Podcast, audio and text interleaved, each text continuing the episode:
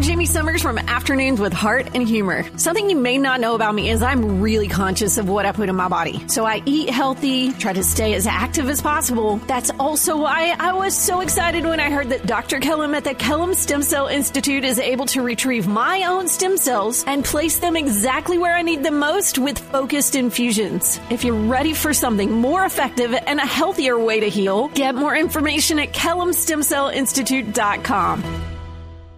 Hello. This is the impossible question. Impossible. It's your question. Can you answer? Answer? Answer? Always looking for intriguing questions, and I was fascinated by this one. I think it'll make some good convo later tonight at the dinner table. In the United States, the number of people with identical first and last names is 4,746. It made me think that uh, when I was in elementary school, I went to school with a Doug Douglas. What double name occurs the most frequently? What do you think? Robert Roberts. Hey there, what do you think our answer is? Tom Thomas. Hey, hey!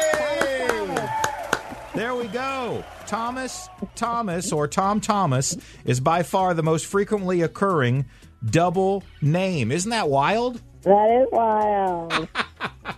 I just so remember going to school with uh, Doug Douglas, and I just thought that was that was interesting. Who is this? this is Heather at Mid South Exteriors. Oh, awesome, Heather. How are you? Doing great, thank you. Well, we're going to set you up with music. Josh Turner, I Serve a Savior, the CD headed to your house because you got the right answer.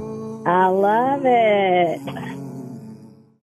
I'm Jamie Summers from Afternoons with Heart and Humor. Something you may not know about me is I'm really conscious of what I put in my body. So I eat healthy, try to stay as active as possible. That's also why I was so excited when I heard that Dr. Kellum at the Kellum Stem Cell Institute is able to retrieve my own stem cells and place them exactly where I need them most with focused infusions. If you're ready for something more effective and a healthier way to heal, get more information at kellumstemcellinstitute.com.